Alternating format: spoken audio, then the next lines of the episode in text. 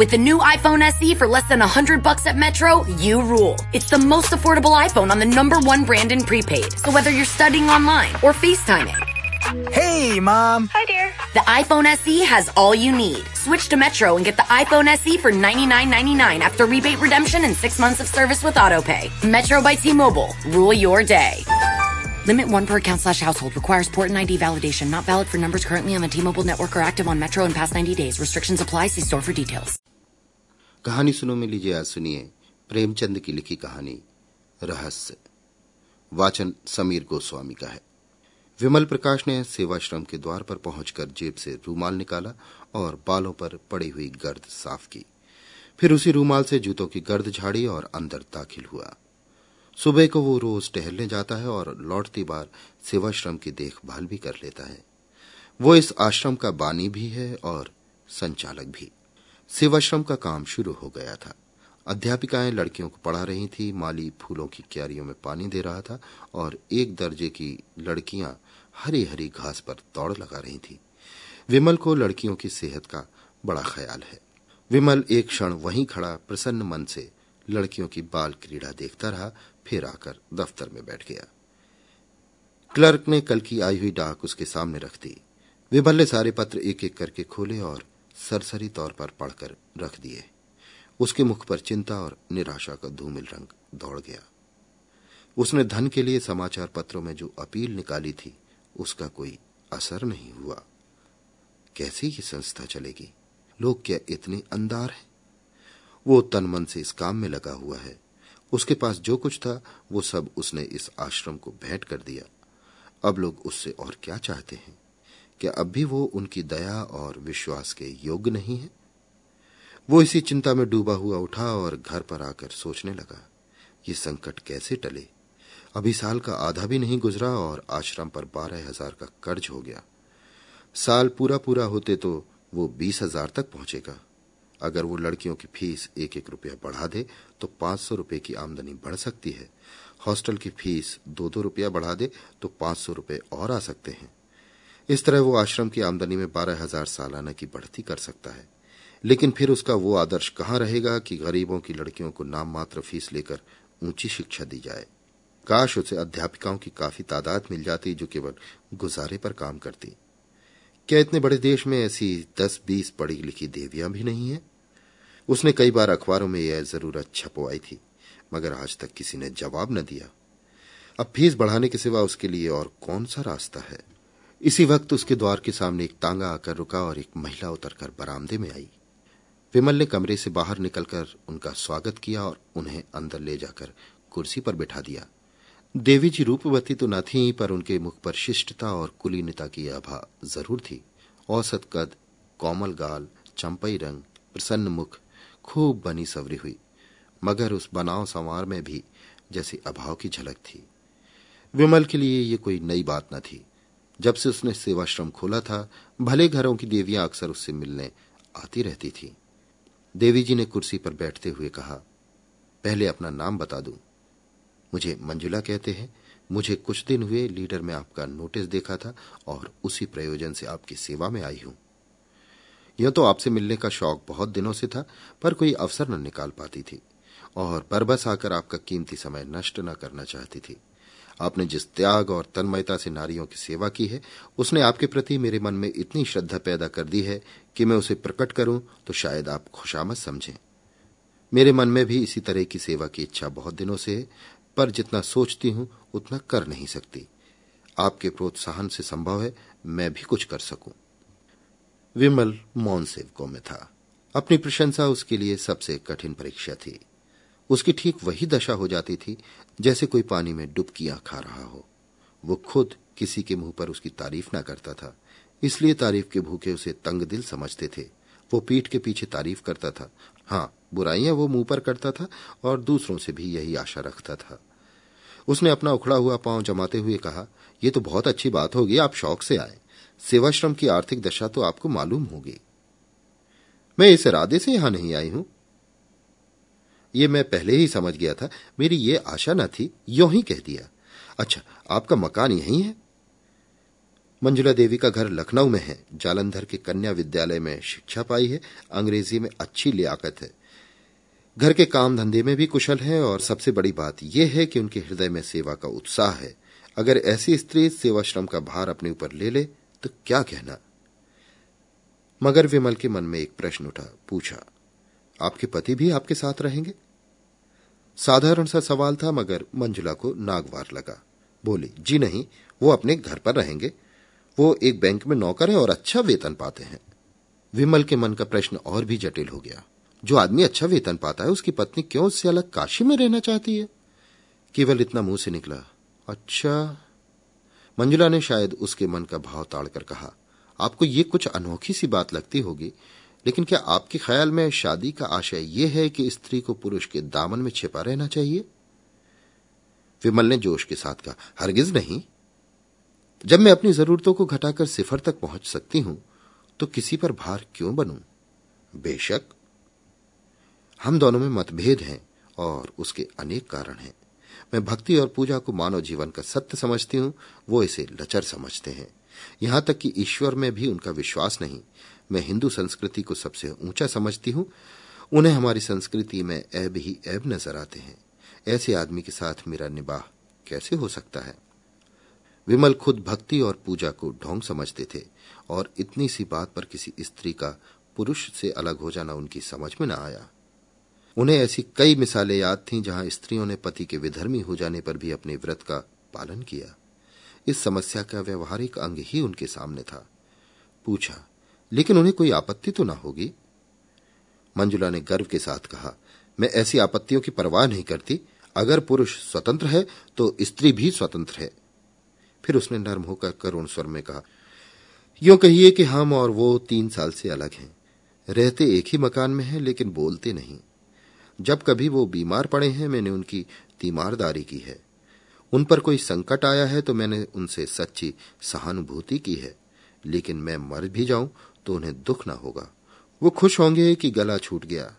वो मेरा पालन पोषण करते हैं, इसलिए उसका गला भर आया था। एक क्षण तक वो चुपचाप जमीन की ओर ताकती रही। फिर उसे भय हुआ कि कहीं विमल उसे हल्का और ओछी न समझ रहा हो, जो अपने जीवन के गुप्त रहस्यों का ढिंढोरा पीटती फिरती है। इस भ्रम को विमल के मन से निकालना जरूरी था। उसने उन्हें यकीन दिलाया कि आज तक किसी ने उसके मुंह से ये शब्द नहीं सुने, यहां तक कि उसने अपने मन की व्यथा कभी अपनी माता से भी नहीं कही। विमल वो पहले व्यक्ति हैं जिनसे उसने ये बातें कहने का साहस किया है और इसका कारण यही है कि वो जानती है कि उनके दिल में दर्द है और एक स्त्री की विवशता का अंदाजा कर सकते हैं।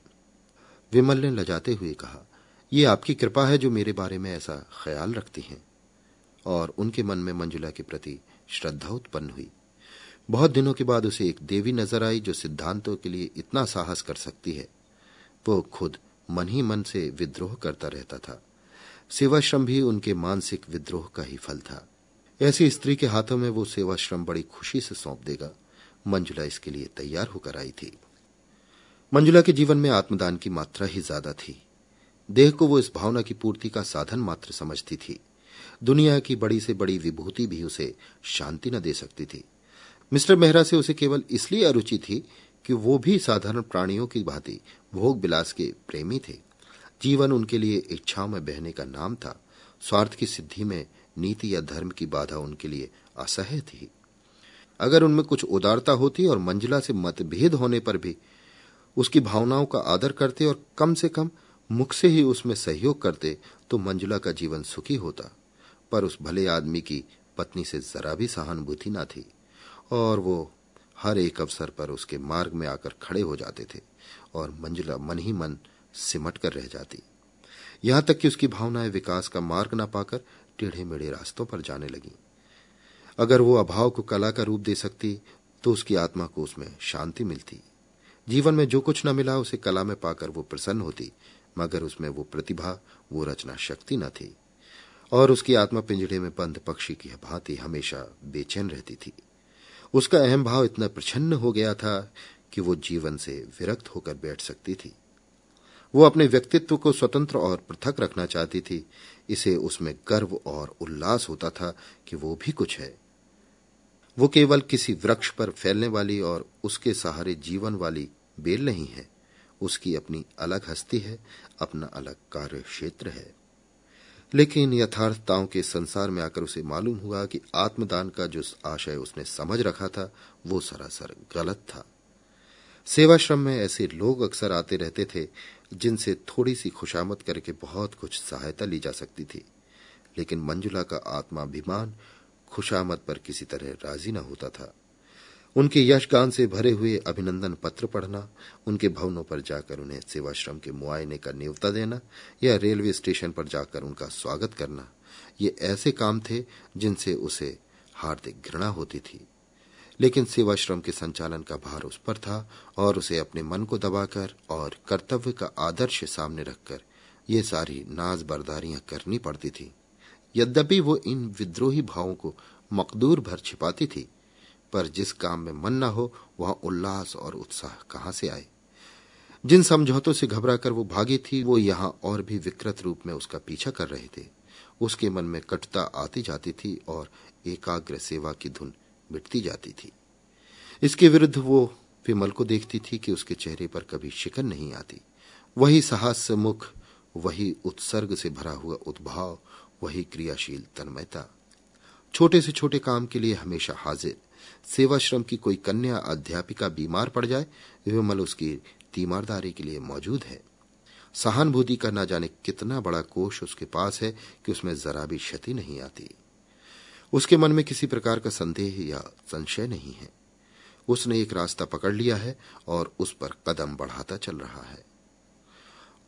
उसे विश्वास है इसी रास्ते पर वो अपने ध्येय पर पहुंचेगा। राह में जो यात्री मिल जाते हैं उन्हें अपना संगी बना लेता है। जो कलेवा लेकर चला है वो संगियों को बांट कर खाने में आनंद पाता है। उसे नित्य परेशानियां उठानी पड़ती हैं, खुशामदें करनी पड़ती हैं, अपमान सहने पड़ते हैं, अयोग्य व्यक्तियों के सामने सिर झुकाना पड़ता है, भीख मांगनी पड़ती है, मगर उसे गम नहीं। वो कभी निराश नहीं होता, कभी बुरा नहीं मानता। उसके अंदर कोई ऐसी चीज है जो हजारों ठोकरें खाने पर भी ज्यों की त्यों उछलती और दौड़ती रहती है। अध्यापिकाएं अक्सर साधारण सी बातों पर शिकायत करने लगती हैं, कभी कभी रूठ जाती हैं और सेवाश्रम से विदा हो जाना चाहती हैं। अगर धोबन ने कपड़े खराब धोए या कहारिन ने उसकी साड़ी में दाग डाल दिए या चौकीदार ने उनके कुत्ते को धुतकार दिया या उनके कमरे में झाड़ू नहीं लगी या ग्वाली ने दूध में पानी मिला दिया, तो इसमें सेवाश्रम के अधिकारियों का क्या दोष। मगर इन्हीं बातों का यहाँ रौना गाना मच जाता है। दुनिया सिर पर उठा ली जाती है और विमल सेवक की भांति अनुनय विनय करके उनका गुस्सा ठंडा करता है, उनकी घुड़कियां सुनता है और हंसकर रह जाता है। फल यह है कि अध्यापिकाओं की उस पर श्रद्धा हो जाती है। वो उसे अपना अफसर नहीं, अपना मित्र और बंधु समझती हैं। मगर मंजुला विमल से कुछ खिंची रहती है। कभी उससे कोई शिकायत नहीं करती, कभी उससे किसी मामले में सलाह नहीं लेती। यद्यपि वो दिल में समझती है कि जिस दुनियादारी को वो आत्मा का पतन कहकर उसे हेय समझती है वो वास्तव में विकसित मानवता का ही रूप है, फिर भी अपने सिद्धांत प्रेम के अभिमान को तोड़ डालना उसके लिए कठिन है। और इस अभिमान के होते हुए भी विमल की विशुद्ध निस्वार्थ व्यावहारिकता उसे जबरदस्ती अपनी ओर खींचती है। उसने साधारण मनुष्यों के विषय में अनुभव से मन में जो सीमाएं खींच ली थी, विमल उनसे ऊपर था। उसमें स्वार्थ का लेश भी नहीं है, अभिमान उसे छू भी नहीं गया, उसके त्याग की कोई सीमा नहीं। मंजुला के आध्यात्मिक जीवन में मनुष्य का यही सबसे ऊंचा आदर्श था, लेकिन विमल को उस आदर्श के समीप देखकर उसे एक प्रकार का हार का बोध होता था। आदर्श का महत्व इसी में है कि वो पहुंच के बाहर हो। अगर वो साध्य हो जाए तो आदर्श ही क्यों रहे। मंजुला अपनी आदर्श भावना को और ऊंचा बनाकर इस विचार में संतोष पाना चाहती है कि विमल अभी उस आदर्श से बहुत दूर है, लेकिन विमल जैसे जबरन उसका श्रद्धा पात्र बनता जाता है। वो अपने को प्रवाह में बहने से रोकने के लिए लकड़ी का सहारा लेती है, पर उसके पैरों के साथ वो लकड़ी भी उखड़ जाती है और वो फिर किसी दूसरी रोक की तलाश करने लगती है और अंत में उसे ये सहारा मिल जाता है। उसने अपनी तीव्र दृष्टि में देख लिया है कि विमल उसकी कारगुजारियों से संतुष्ट नहीं है। फिर वो उससे शिकायत क्यों नहीं करता, उससे जवाब क्यों नहीं मांगता। उसी तीव्र दृष्टि से उसने ये भी ताड़ लिया है कि विमल उसके रूप रंग से अप्रभावित नहीं है। फिर ये शीतलता और उदासीनता क्यों? क्या इससे यह सिद्ध नहीं होता कि वो कपटी या कायर है? औरों से वो कितना खुलकर मिलता है, कितनी हमदर्दी से पेश आता है, तो मंजुला से ये क्यों दूर दूर रहता है, क्यों उससे ऊपरी मन से बातें करता है? वो पहले दिन का निष्कपट व्यवहार कहाँ गया? क्या वो ये दिखाना चाहता है कि मंजुला की उसे बिल्कुल परवाह नहीं है, या उससे केवल इसलिए नाराज है कि धनियों की चौखट पर सिर नहीं झुकाती? ये खुशामद उसे मुबारक रहे। मंजुला सेवा करेगी, पर अपने आत्माभिमान को अछूता रखकर। एक दिन प्रातःकाल मंजुला बगीचे में टहल रही थी कि विमल ने आकर उसे प्रणाम किया और उसे सूचना दी कि सेवाश्रम का वार्षिकोत्सव निकट आ रहा है, उसके लिए तैयारी करनी चाहिए। मंजुला ने उदासीन भाव से पूछा, ये जलसा तो हर साल ही होता है? विमल ने कहा, जी हां, हर साल, मगर अब की ज्यादा समारोह करने का विचार है। मेरे किए से जो कुछ हो सकता है वो मैं भी करूंगी, हालांकि आप जानते हैं मैं इस विषय में ज्यादा निपुण नहीं हूं।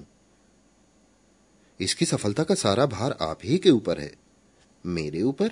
जी हां, आप चाहें तो यह आश्रम कहीं से कहीं पहुंच जाए। मेरे विषय में आपका अनुमान गलत है। विमल ने विश्वास से भरे हुए स्वर में कहा, मेरा अनुमान गलत है या आपका गलत है, ये तो जल्द ही मालूम हुआ जाता है। आज ये पहली प्रेरणा थी जो विमल ने मंजुला से की। जिस दिन से उसने सेवाश्रम उसके हाथ में सौंपा था, उस दिन से कभी इस विषय में कोई आदेश न दिया था। उसे कभी इसका साहस न हुआ। मुलाकातों में इधर उधर की बातें होकर रह जाती। शायद विमल समझता था कि मंजुला ने जो त्याग किया है वो काफी से ज्यादा है, और उस पर अब और बोझ डालना जुल्म होगा। या शायद वो देख रहा है कि मंजुला का मन इस संस्था में रम जाए तो वो कुछ कहे। आज जो उसने विनय और आग्रह से भरा हुआ ये आदेश दिया, तो मंजुला में एक नई स्फूर्ति दौड़ गई। सेवाश्रम में ऐसा निजत्व उसे कभी न हुआ था। विमल से उसे जो दुर्भावनाएं थी, सब जैसे काई की तरह फट गई और वो पूर्ण तन्मयता के साथ तैयारियों में लग गई। अब तक वो क्यों आश्रम से इतनी उदासीन थी, इस पर उसे आश्चर्य होने लगा। एक सप्ताह तक दिन रात मेहमानों के आदर सत्कार में व्यस्त रही। खाने तक की फुर्सत न मिलती। दोपहर का खाना तीसरे पहर मिलता। कोई मेहमान किसी गाड़ी से आता, कोई किसी गाड़ी से। अक्सर उसे रात को भी स्टेशन जाना पड़ता। उस पर तरह तरह के कर्तव्यों का रिहर्सल भी करना पड़ता। अपने भाषण की तैयारी अलग। इस साधना का पुरस्कार तो मिला कि जलसा हर एक दृष्टि से सफल रहा और कई हजार की रकम चंदे में मिल गई। मगर जिस दिन मेहमान रुखसत हुए, उसी दिन मंजुला को नए मेहमान का स्वागत करना पड़ा, जिसने तीन दिन तक उसे सिर न उठाने दिया। ऐसा बुखार उसे कभी न आया था। तीन ही दिन में ऐसी हो गई जैसे बरसों की बीमार हो। विमल भी दौड़ धूप में लगा हुआ था। पहले तो कई दिन पंडाल बनवाने और मेहमानों की दावत का इंतजाम करने में लगा रहा। जलसा खत्म हो जाने पर जहां जहां से जो सामान आए थे, उन्हें सहेज सहेज कर लौटाने की पड़ गई। मंजुला को धन्यवाद देने भी ना आ सका। किसी ने कहा जरूर कि देवी जी बीमार हैं, मगर उसने समझाया थकान से कुछ हरारत हुई होगी, ज्यादा परवाह न की। लेकिन चौथे दिन खबर मिली कि बुखार अभी तक नहीं उतरा और बड़े जोर का है, तो बदहवास दौड़ा हुआ आया और अपराधी भाव से उसके सामने खड़े होकर बोला, अब कैसी तबीयत है? आपने मुझे बुला क्यों न लिया? मंजुला को ऐसा जान पड़ा कि एकाएक बुखार हल्का हो गया है। सिर का दर्द भी कुछ शांत होता हुआ जान पड़ा। लेटे लेटे विवश आंखों से ताकती हुई बोली, बैठ जाइए, आप खड़े क्यों हैं? फिर मुझे भी उठना पड़ेगा। विमल ने इस भाव से देखा मानो उसका बस होता तो वो सारा ताप और दर्द खुद ले लेता। फिर आग्रह से बोला, नहीं नहीं, आप लेट ही रहें, मैं बैठ जाता हूं। इसका अपराधी मैं हूं। मैंने ही आपको इस जहमत में डाला। मुझे क्षमा कीजिए, मैंने आपसे वो काम लिया जो मुझे खुद करना चाहिए था। मैं भी जाकर डॉक्टर को बुला लाता हूं। क्या कहूं, मुझे जरा भी खबर ना हुई। फिजूल के कामों ऐसा फंसा रहा। और उसने पीठ फेरी ही थी कि मंजुला ने हाथ उठाकर मना करते हुए कहा, नहीं नहीं, डॉक्टर की कोई जरूरत नहीं, आप जरा भी परेशान ना हो, मैं बिल्कुल अच्छी हूं, कल तक उठ बैठूंगी। उसके मन में कितनी और बातें उठी, मगर उसने ओठ बंद कर लिए। इस आवेश में वो ना जाने क्या क्या बक जाएगी। अभी तक विमल ने शायद उसे देवी समझकर उसके सामने सिर झुकाया है। उससे दूर अवश्य रहा है, मगर इसलिए नहीं कि वो समीप आना नहीं चाहता, बल्कि इसलिए कि अपनी सरलता में, अपनी साधना में उसके समीप आने में झिझकता है कि कहीं देवी को नागवार ना गुजरे। विमल ने अपने मन में जिस ऊंचे आसन पर बैठा दिया है, उससे नीचे वो ना आएगी। विमल को मालूम नहीं वो कितना सात्विक, कितना विशालात्मा पुरुष है। ऐसे आदमी की स्मृति में हमेशा के लिए एक आकाश में उड़ने वाली निष्कलंक, निष्कपट सती की धुंधली छाया छोड़ जाना कितना मोह है। उसने विनोद भाव से कहा, हाँ क्यों नहीं, क्योंकि आप तो मनुष्य हैं और मैं काठ की पुतली। नहीं, आप देवी हैं। नहीं, एक नादान औरत। आपने जो कुछ कर दिखाया वो मैं सौ जन्म लेकर भी ना कर सकता था। उसका कारण भी आपने सोचा। ये स्त्री की विजय नहीं, उसकी हार है। अगर इन दोषों के साथ मैं स्त्री ना होकर पुरुष होती तो शायद इसकी चौथाई सफलता भी न मिलती। ये मेरी जीत नहीं, मेरे नारित्व की जीत है। रूप तो असार वस्तु है जिसकी कोई हकीकत नहीं। वो धोखा है, फरेब है, दुर्बलताओं को छुपाने का पर्दा मात्र। विमल ने आवेश में कहा, ये आप क्या कहती हैं मंजुला देवी? रूप संसार का सबसे बड़ा सत्य है। रूप को भयंकर समझकर हमारे महात्माओं और पंडितों ने दुनिया के साथ घोर अन्याय किया है। मंजुला की सुंदर छवि गर्व के प्रकाश में चमक उठी। रूप को असत्य समझने के प्रयास में सदैव असफल रही थी और अपनी निष्ठा और भक्ति से मानो अपने रूप का प्रायश्चित कर रही थी। उसी रूप के समर्थन ने एक क्षण के लिए उसे मुग्ध कर दिया, मगर वो संभल कर बोली, आप धोखे में हैं विमल बाबू, मुझे क्षमा कीजिएगा, मगर ये रूप की उपासना आप में कोई नई बात नहीं है। मर्दों ने हमेशा रूप की उपासना की है। थोड़े से पंडित या महात्माओं ने चाहे रूप की निंदा की हो, पर मर्दों ने प्रायः रूप आसक्ति का ही प्रमाण दिया है। यहाँ तक कि रूप के लिए धर्म की परवाह नहीं की, और उन पंडित और महात्माओं ने भी जबान या कलम से चाहे रूप के विरुद्ध विशुगला हो, लेकिन अंतःकरण में वे भी उसकी पूजा करते हैं। जब कभी रूप ने उनकी परीक्षा की है, उनकी तपस्या पर विजय पाई है, फिर भी जो असत्य है वो असत्य ही रहेगा। रूप का आकर्षण केवल बाहरी आंखों के लिए है। ज्ञानियों की निगाह में उसका कोई मूल्य नहीं। कम से कम आपके मुख से मैं रूप का बखान नहीं सुनना चाहती, क्योंकि मैं आपको देवतुल्य समझती हूँ और दिल से आप पर श्रद्धा रखती हूँ। विमल विक्षिप्त सा जमीन की ओर ताकता रहा और बराबर ताकता ही चला गया, जैसे वो मूर्छावस्था में हो। फिर चौंक कर उठा और अपराधियों की भांति सिर झुकाए संदिग्ध भाव से कदम उठाता हुआ कमरे से निकल गया और मंजुला निश्चिंत बैठी रही।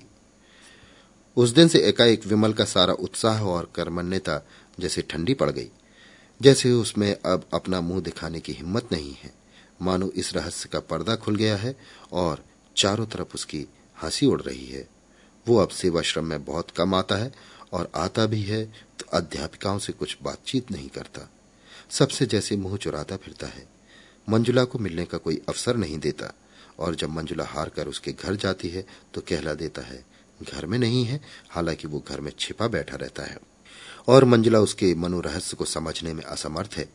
विमल ने अपनी साधना और सद्भाव से उसे अपनी ओर आकर्षित कर लिया है, इसमें संदेह नहीं। वो एक नारी की गहरी अंतर्दृष्टि से देख रही है कि विमल भी उसका उपासक बन बैठा है और जरा प्रोत्साहन पाने पर अपने को उसके चरणों पर डाल देगा। उसने बरसों से जो जिंदगी बसर की है, उसमें प्रेम नहीं है। सेवा और कर्तव्य का दामन पकड़कर भी उसे अपनी अपूर्णता का ज्ञान होता रहता है। जिस पुरुष में उसका प्रेम नहीं है, न विश्वास है, उसके प्रति वो किसी तरह का नैतिक या धार्मिक बंधन नहीं स्वीकार करती। वो अपने को स्वच्छंद समझती है, चाहे समाज उसकी स्वच्छंदता ना माने, पर उसकी आत्मा इस विषय में अपने को आजाद समझती है। मगर विमल की नजरों में आदर और भक्ति पाने का मोह इतना प्रबल है कि वो उस स्वच्छंदता की भावना को सिर नहीं उठाने देती। वो विमल से संसर्ग की घनिष्ठता तो चाहती है, पर अपने आत्माभिमान की रक्षा करते हुए। इसके साथ ही विमल के पवित्र और निर्मल जीवन में वो दाग नहीं लगाना चाहती। उसने सोचा था विमल को दवा का हल्का सा घूंट पिलाकर वो स्वस्थ कर देगी। वो स्वस्थ होकर उसके मनोद्यान में आएगा, फूलों को देखकर प्रसन्न होगा, हरी हरी धूप पर लेटेगा, पक्षियों का गाना सुनेगा। उससे वो इतना ही संसर्ग चाहती थी। दीपक के प्रकाश का आनंद तो दीपक से दूर रहकर ही लिया जा सकता है। उसे स्पर्श करके तो वो अपने को जला सकता है, मगर अब उसे मालूम हुआ कि दवा का वो घूंट बाधा को हरने के बदले एक दूसरा रोग पैदा कर गई। विमल में निर्लेप होकर रहने की शक्ति न थी। वो जिस चीज की ओर झुकता था, तन मन से उसी का हो जाता था, और जब खींचता था मानो नाता ही तोड़ लेता था। उसके इस नए व्यवहार को मंजुला अपना अपमान समझती है और मन यहां से उचाट होता जाता है। आखिर एक दिन उसने विमल को पकड़ ही लिया था। मंजुला जानती थी विमल रोज दरिया किनारे सैर करने जाता है। एक दिन उसने वहीं जा घेरा और अपना इस्तीफा उसके हाथ में रख दिया। विमल के गले में जैसे फांसी पड़ गई। जमीन की ओर ताकता हुआ बोला, ऐसा क्यों? इसलिए कि मैं अपने को इस काम की योग्य नहीं पाती। संस्था तो खूब चल रही है, फिर भी मैं यहां रहना नहीं चाहती। मुझसे कोई अपराध हुआ है? आप अपने दिल से पूछिए। विमल ने इस वाक्य का वो आशय समझ लिया जो मंजुला की कल्पना से भी कोसों दूर था। उसके मुख का रंग उड़ गया जैसे रक्त की गति बंद हो गई हो। उसका इसके पास कोई जवाब ना था। ऐसा फैसला था जिसकी कहीं अपील न थी। आहत स्वर में बोला, जैसी आपकी इच्छा, मुझ पर दया कीजिए। मंजुला ने आद्र होकर कहा, तो मैं चली जाऊं?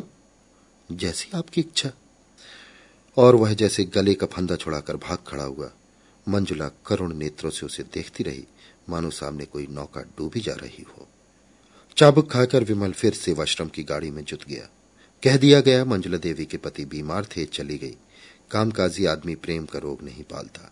उसे कविता करने और प्रेम पत्र लिखने और ठंडी आहें भरने की कहां फुर्सत। उसके सामने तो कर्तव्य है, प्रगति की इच्छा है, आदर्श है। विमल भी काम धंधे में लग गया। हाँ, कभी कभी एकांत में मंजुला की याद आ जाती थी और लज्जा से उसका मस्तक आप ही आप झुक जाता था। उसे हमेशा के लिए सबक मिल गया था। ऐसी सती साध्वी के प्रति उसने कितनी बेहूदगी की। तीन साल गुजर गए थे। गर्मियों के दिन थे।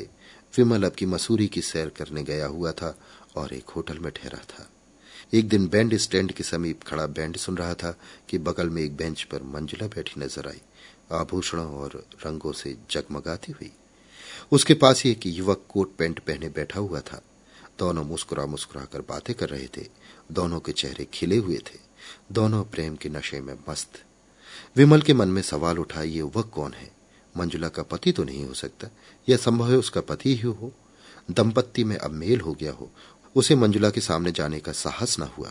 दूसरे दिन वो एक अंग्रेजी तमाशा देखने सिनेमा हॉल गया। इंटरवल में बाहर निकला तो कैफे में फिर मंजुला दिखाई दी, सिर से पांव तक अंग्रेजी पहनावे में। वही कल वाला युवक आज भी उसके साथ था।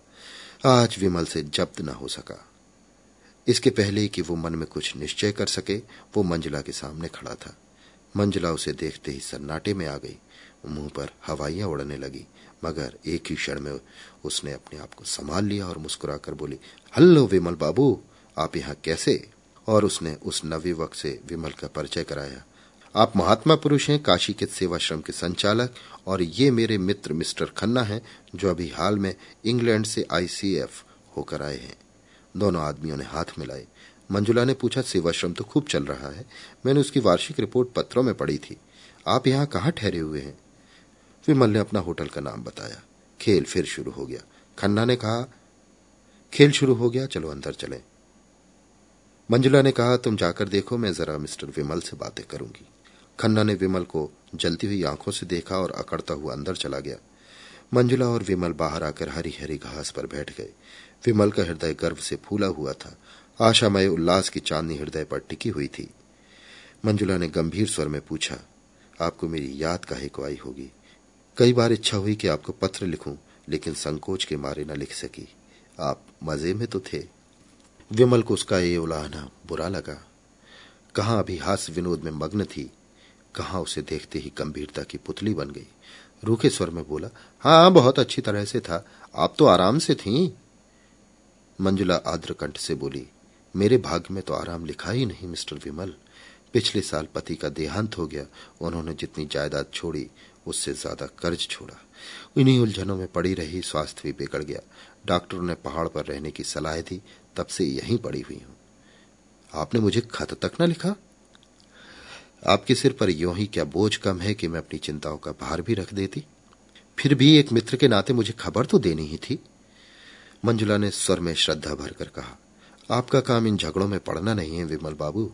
आपको ईश्वर ने सेवा और त्याग के लिए रचा है, वही आपका क्षेत्र है। मैं जानती हूं आपकी मुझ पर दया दृष्टि है। मैं कह नहीं सकती मेरी नजरों में उसका कितना मूल है। जिसे कभी दया और प्रेम न मिला हो, वो इनकी ओर लपके तो क्षमा के योग्य है।